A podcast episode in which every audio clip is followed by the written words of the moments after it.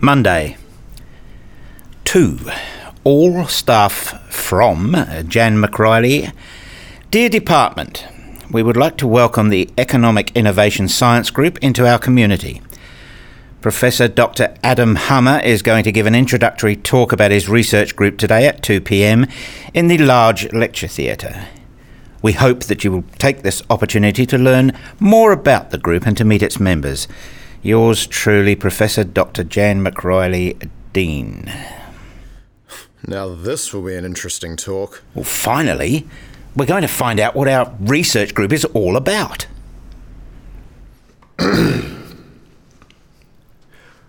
Within the context of the department's mission, design intelligent systems, products, and related services, the research mission of the Business Processes Design Program is to design and analyze business processes for the design of intelligent systems, products, and related services. That's a total tautology. It doesn't define anything they do. this is good. I'm loving it. In this context, intelligent systems are defined as systems that consist of a set of products and or services that have the ability to adapt their behavior based on the situation, context of use, and users' needs. The focus of the industrial design department is especially on those systems that are of benefit to individuals, societies, and different cultures worldwide, as well as on the underlying problems and opportunities. Again, what does this tell us about their research? He's just repeating the department's overall mission. he simply hijacks the department's mission and declares this to be his own. Very clever. Our group has the leading expertise in global business processes, with a special emphasis on big data and value chain analysis. Oh, great. Big data. I'm safe since my research is about even bigger data. You call your data bigger data? Then my data is even bigger data. Companies can only survive with lean development using agile processes. my chickens are also lean and agile. Maybe they should apply for a position in this group. They'd probably make more sense than Adam. Design strategies for human relations in services and intelligent solutions are the key for rapid growth while remaining flexible in the changing market environments. Our group analyzes case studies that help use modeling trading behaviors. These models then feed into decision making algorithms. Oh, great. He's producing more flash boys. I can flash you already. I don't need an algorithm for that. yeah, case studies, case studies. I mean, what does that have to do with science? What is so special about studying cases? Just go to a shop and buy a case already. Are you talking about suitcases? Oh, isn't he? Oh. True. I guess it's difficult for him to transport his Armani suits. That's a worthy research topic. The knowledge we create will help businesses in this country to produce better results faster than ever before. Try to beat me, Flash Boy. my hand is already on my zipper. we reach out to local businesses to help them harvest their true power of innovation so that they can conquer global markets. A photo of my private parts on Twitter can achieve the same effect. Yes, yes, but that's hardly science, and his innovations are. He keeps on talking about innovation, but I doubt he actually ever came up with anything truly novel. He's mixing lots of important words. I like using big words too. They make me look metamorphosis. Bravo! Bravo, yeah, yeah. Are you trying to get promotion after all? I just enjoyed every word he said, and it's cheaper than buying a theatre ticket. The show must go on. While the lecture room started to empty, I checked my email on my smartphone. 29 unread messages. Too many. Oh, wait, there's a notification of our journal article. It's been in review for eight months already. Please, please, please. My finger nervously hovered over the email list item. The news was only a tap away, but I had to use all my willpower to push my finger down. My eyes flew across the essential lines, and my finger first slowly, then at an ever increasing pace, fell down. My shoulders and arms all came down. Shit, shit, shit! Insufficient scientific contribution? What's that supposed to mean? You got a review back? I looked at the comments of the reviews. Two of them had barely written anything, and a third did not seem to have understood the statistical methods we had used. Eight months. For this. These comments don't help at all. I mean, fuck the review system, fuck the reviewers, fuck the editors. Oh, don't take it personally. Tim Berners-Lee's first paper on the World Wide Web was also rejected. The reviewers didn't understand the importance of the internet. He was knighted later by the Queen for the invention of the World Wide Web. Oh, that was just a lucky break. Uh, you're right. The review system has some flaws. Peter and Ceci already demonstrated that. How? They resubmitted previously accepted papers back into journals in which they were published. They only changed the authors and slightly adjusted the title. Most of the papers were rejected due to lack of scientific quality. I mean, that is insane. Welcome to academia. Oh, fuck the review process. No, I agree. But while we do that, could you please stand up and let us leave this cathedral of knowledge? Oh, uh, sorry, yes, uh, of course. I stood up and started to walk towards the door with the others, following me like ducklings. The heater in my office provided sufficient heat to be able to enjoy the view onto the gloomy coldness outside. The wind was battering the trees, urging them to give up their last leaves. The frustration and anger in my chest were distilled by my cerebral cortex into a devious plan. If Peter and Ceci could do it, so could I. I selected the most prestigious conference in my field and randomly downloaded to my computer 12 papers from the last two years of the conference. The papers were obviously still relevant to the conference, but hopefully not fresh in the memories of the programme committee. I then slightly changed the title and completely replaced the authors, inventing a few names based on a list of popular first and last names. Ethan Burrows. That sounds like a stolid name. The only thing left to do was remove the page numbers and any other indications that the papers had already been published in the proceedings of a conference.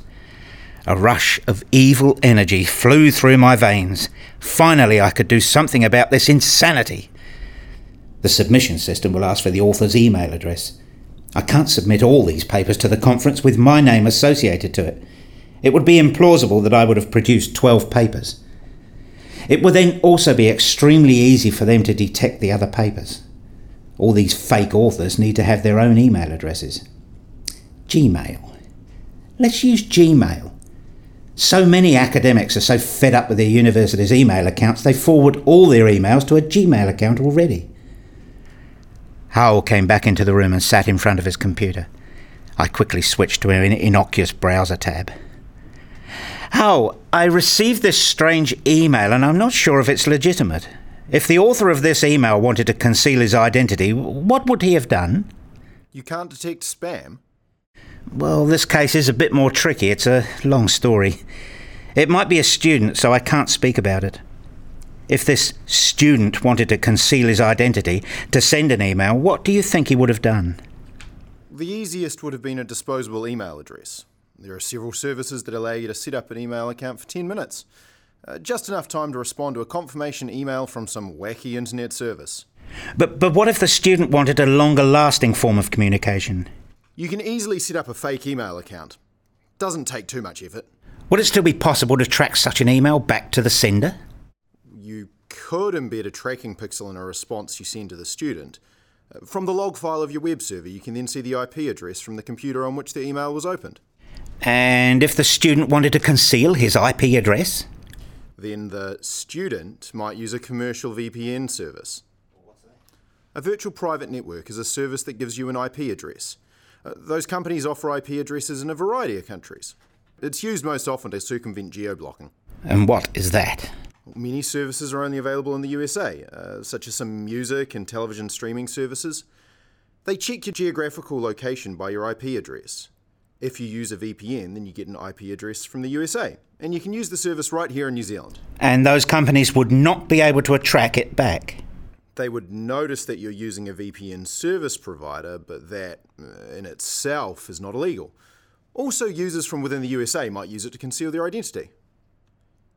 Your student really seems to be up to something. Are you okay? Could I really reveal my plan? Uh, yes, I'm fine. I'm just trying to get to the bottom of this. Let me know if you need any more help. Computer scientists always find a way. When Howard left for a lecture, I registered at a VPN service and used a different IP address for all of my submissions to the conference. Oh, good luck with these papers, dear program committee. I leaned back and my mind drifted towards little plastic bricks. Maybe I should have an internet alias for all my activities on the web. What was that alias that Daisy used? I searched for the little pieces of paper that Daisy had given me BrickPix76. A quick Google search revealed her Flickr feed. Whoa, these photographs are amazing. How does she get such great close ups with such a short depth of field? Daisy's smile is just as cute as the standard minifigure 326 BPO1 grin. While I was biking home, the first doubts about my fake paper submissions bubbled up in my mind. Maybe I overreacted. I shouldn't have rushed into this. What, what could happen? They find a couple of fake papers. I mean, this could hardly be the first time. I guess that they would have to deal with plagiarism more often. They can't trace it back to me, so what could happen to me?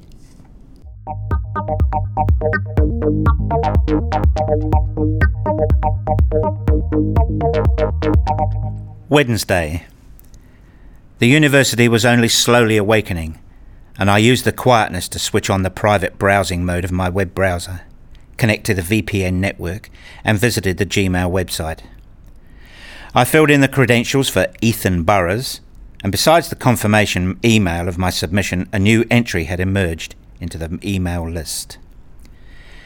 Ethan, I am sure you know the drill by now.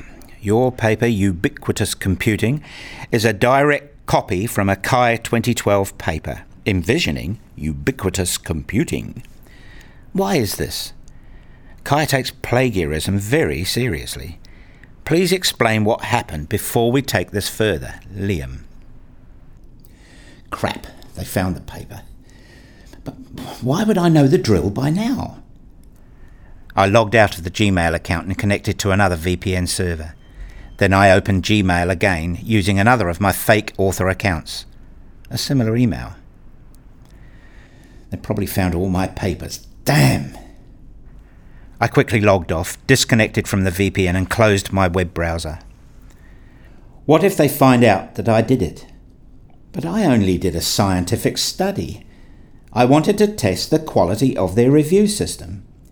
Peter and Ceci must have faced the same problems. Easy now. No rushed decision. Let's think first. I could just not reply at all and let it go. But then all the effort would be for nothing, and nothing could be learned from this endeavour. They haven't identified me yet, so I could still continue. I could ask them for their support for my study. Hopefully, they will understand the importance of the study and the reasons for its method. I started to draft a reply and edited it several times before sending it, using Ethan as my disguise. Dear Liam, we are replicating the study peer reviewed practices of psychological journals. The fate of published articles submitted again from Douglas, Peters, and Stephen Ceci. Published in the Behavioural and Brain Sciences 1982, 5, page 187 to 255. The study requires complete anonymity. We would be grateful if you would collaborate on this study and would allow the papers to enter the review process. It is a good sign that you have been able to catch this submission, but the true test would be how the reviewers would rate the paper. It would be of great value to the CHI community if we can evaluate our own processes. Of course, this is an unorthodox study, and the peer commentary of Peters and Ceci's paper will highlight many of the conceptual and ethical issues. The goal is to collect and evaluate the reviews. All papers will be withdrawn prior to publication. The results of the study will be submitted as an alternate CHI paper later this year. We are hoping for your support. Only a few hours later, I received a reply. Dear Ethan, Thanks for your explanation of the apparent plagiarism in your submission 475 to CHI. To support your replication of Peters and Ceci's work, we may be willing to advance your submissions to full review. Before doing so, however, we require confirmation of who you are and which institution you work for. I see Peters and Ceci took just 12 papers. Does that mean you only submitted 12 copied ones to CHI? Please let us know. Liam. I drafted my response. Dear Liam, thank you for considering supporting our study. Yes, we submitted several studies under different names. I'm using this email account to communicate with you on behalf of the other fake authors. We are concerned about revealing our identities since Peters and Ceci gave some clear warnings. After the publication of their study, they were subject to considerable social pressure. I am certain that this study will also not be liked by many. We do understand that you would need proof of authenticity of this study. Is there any way we can achieve both?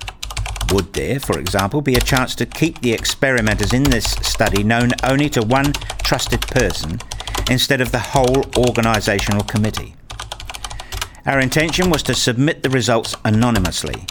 We are not in it for fame or credit, but are simply interested in the quality of the review process itself. I would like to nominate Henry Duff as a trusted person to which we are willing to reveal our identity. Henry is heavily involved in CHI and a well respected person. Would that satisfy your need for authenticity? I could send Henry the list of fake paper numbers and you could cross check it with your list to confirm that it is legitimate. I would like to thank you for your consideration.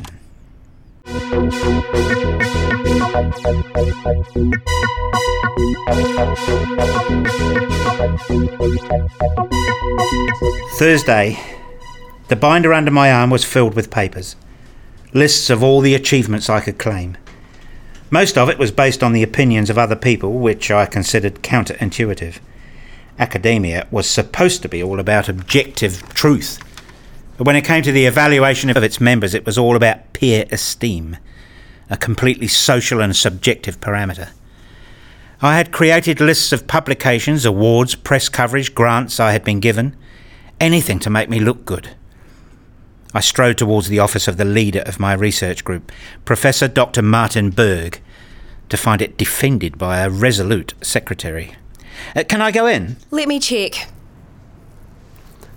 Come in, Rob. Matthews was a short man with longer dark brown hair. His superior office chair had to cope with an inflated belly that the buttons of his shirt could hardly contain. Hi, Matthew, how are you doing? Fine. How are you doing? So, what do you want to talk about? I was wondering if you'd had a chance to have a look at my application. Yes, I looked through it. And what are your thoughts? I think that you've done an excellent job. Keep up the good work. Would you consider supporting my promotion to an associate professor? I'm not sure if you're quite there yet. Well, I have the list of the promotion criteria and I checked them against the material I sent you. And I am under the impression that I fulfill all of them. If you just tick the boxes, then you might be under that impression, but we have to look at your application as a holistic portfolio. What does that mean? See, there are three classes of academic. There are the superstars, and for these we can arrange a promotion within a day or two. That is not you. Uh, and then we have the academics who have a well rounded portfolio and who have shown expertise in all these areas. That is not you either. And then we have the researchers who are just not there yet and whom we encourage to continue working on their portfolio so that they qualify in the future. So, what you're saying is that besides the official promotion criteria, there is a second set of criteria that only you know. You need to give a coherent portfolio, and your application needs to give a mature impression. I don't know what that is supposed to mean. If you don't know what this means, then you're not ready for a promotion. But what, what about Brett Kramer then? I mean, he doesn't even fulfill the official criteria. How could he be hired as an associate professor? You can't really compare these two cases. Brett might have some weaker areas, but he compensated for them with excellence in the other fields. Besides, he came with excellent references from the University of Auckland. But how are the researchers in this department? You really don't need to concern yourself with the department and its policies. In the changing financial situation of the university, promotions are an exceptional tool to acknowledge true excellence. I expect that you continue your good work. I think there is a deadline for your paper coming up. And what about the preparation for the new special topic course? Is your funding proposal for the ministry finished? I'm working on it. You should exceed our expectations and impress us with your success. I don't know. There's how... no don't know or can't do. In the global market for science and research, you need to realise your full potential and take a leading role in the fostering of excellence.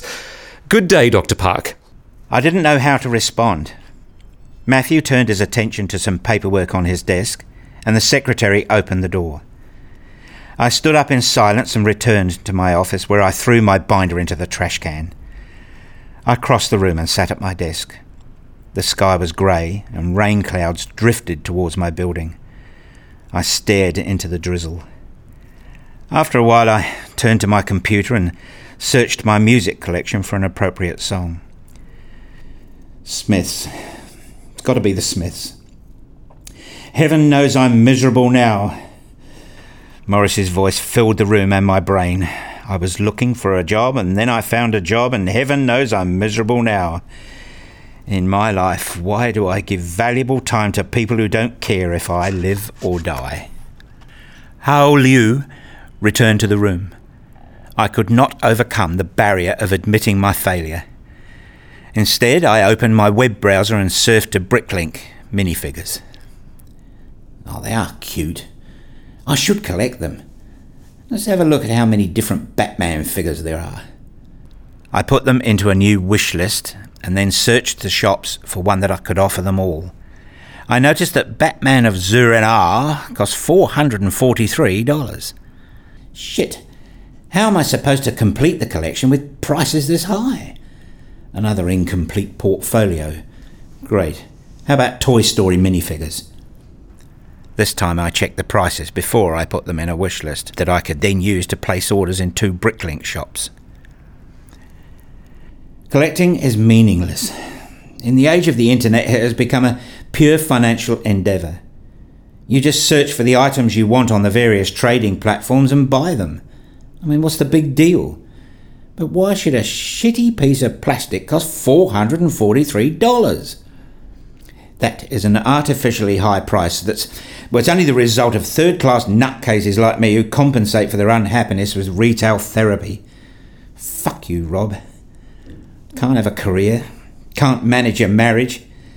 This whole mountain of shit is just hopeless. I, I can't manage. I, I can't deal with it. Following an unexplainable impulse, I got up and left the room. Over to the elevators and up to the highest floor. I got out and hurried across the corridors.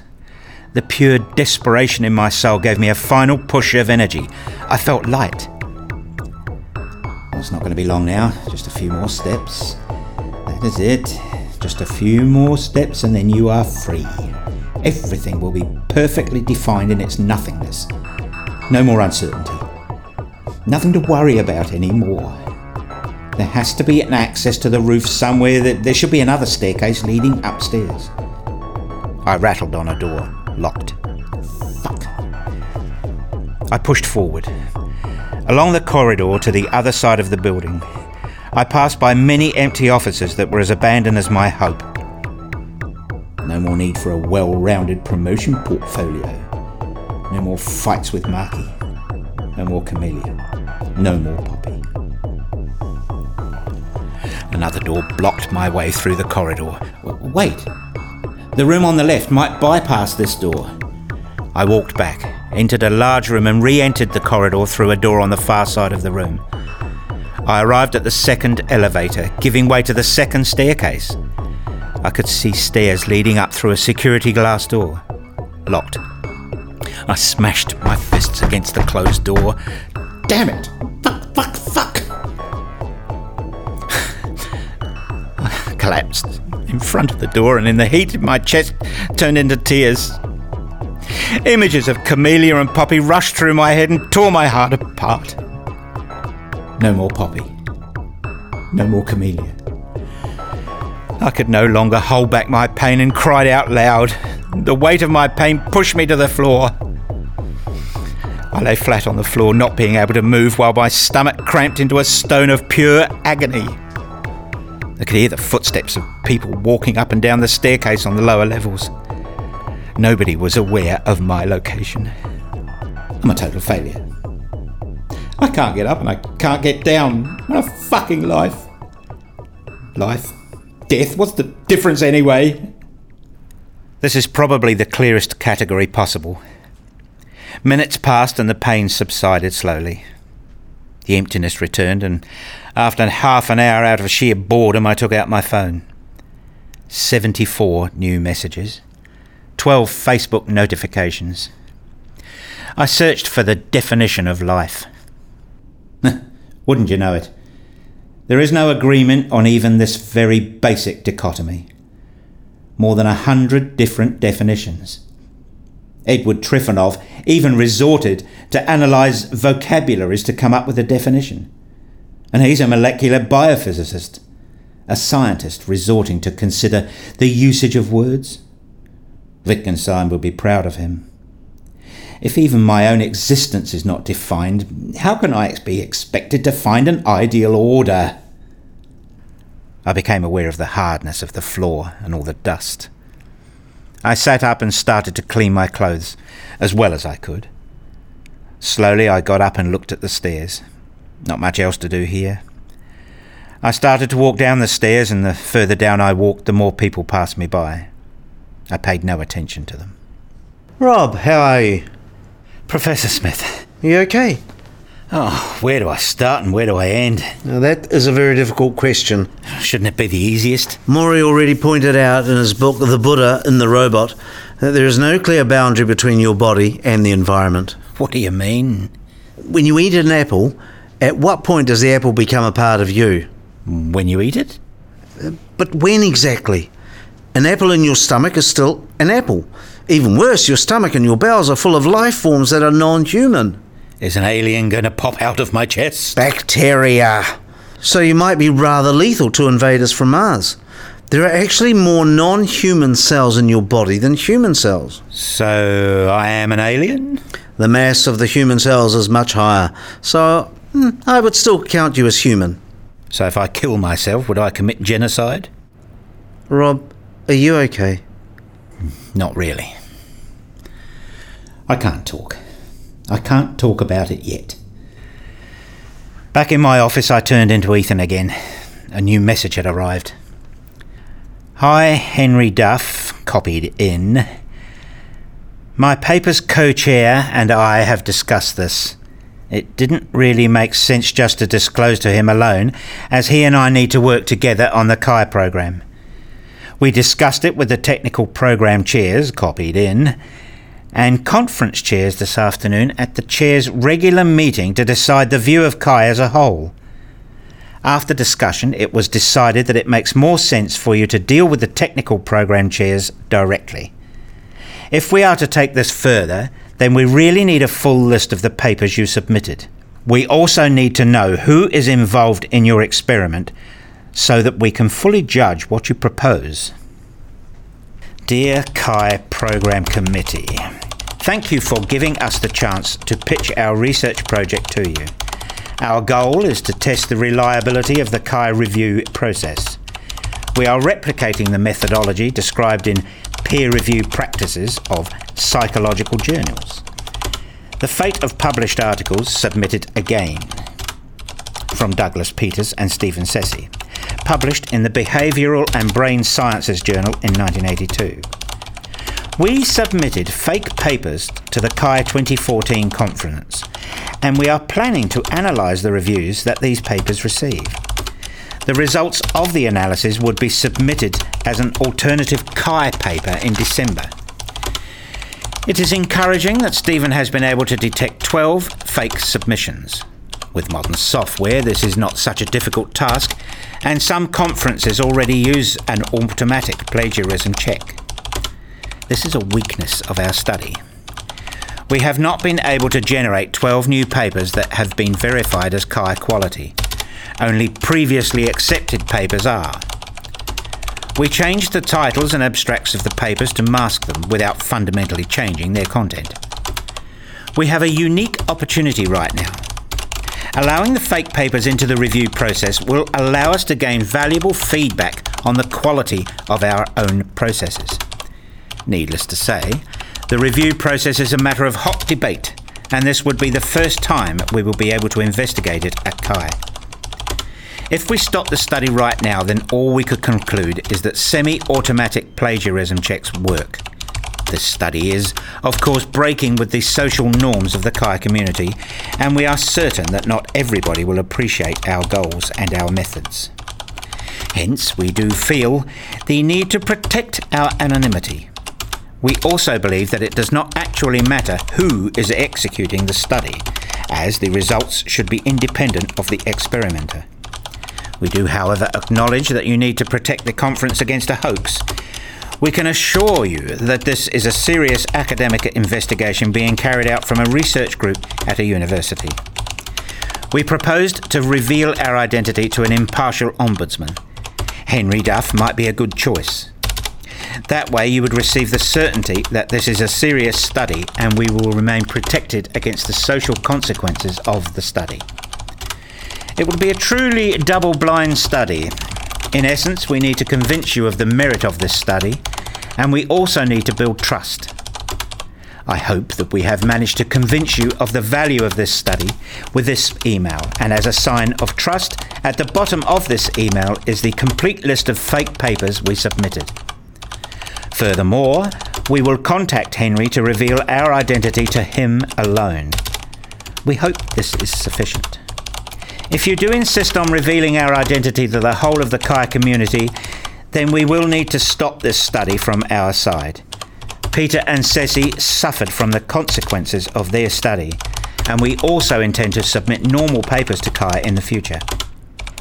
It is not our goal to damage the conference or the community in any way, but simply to bring the discussion of the review process to an objective level. We will be most grateful if you would consider allowing this study to proceed. This study is completely in your hands now, and we hope that you see value in proceeding.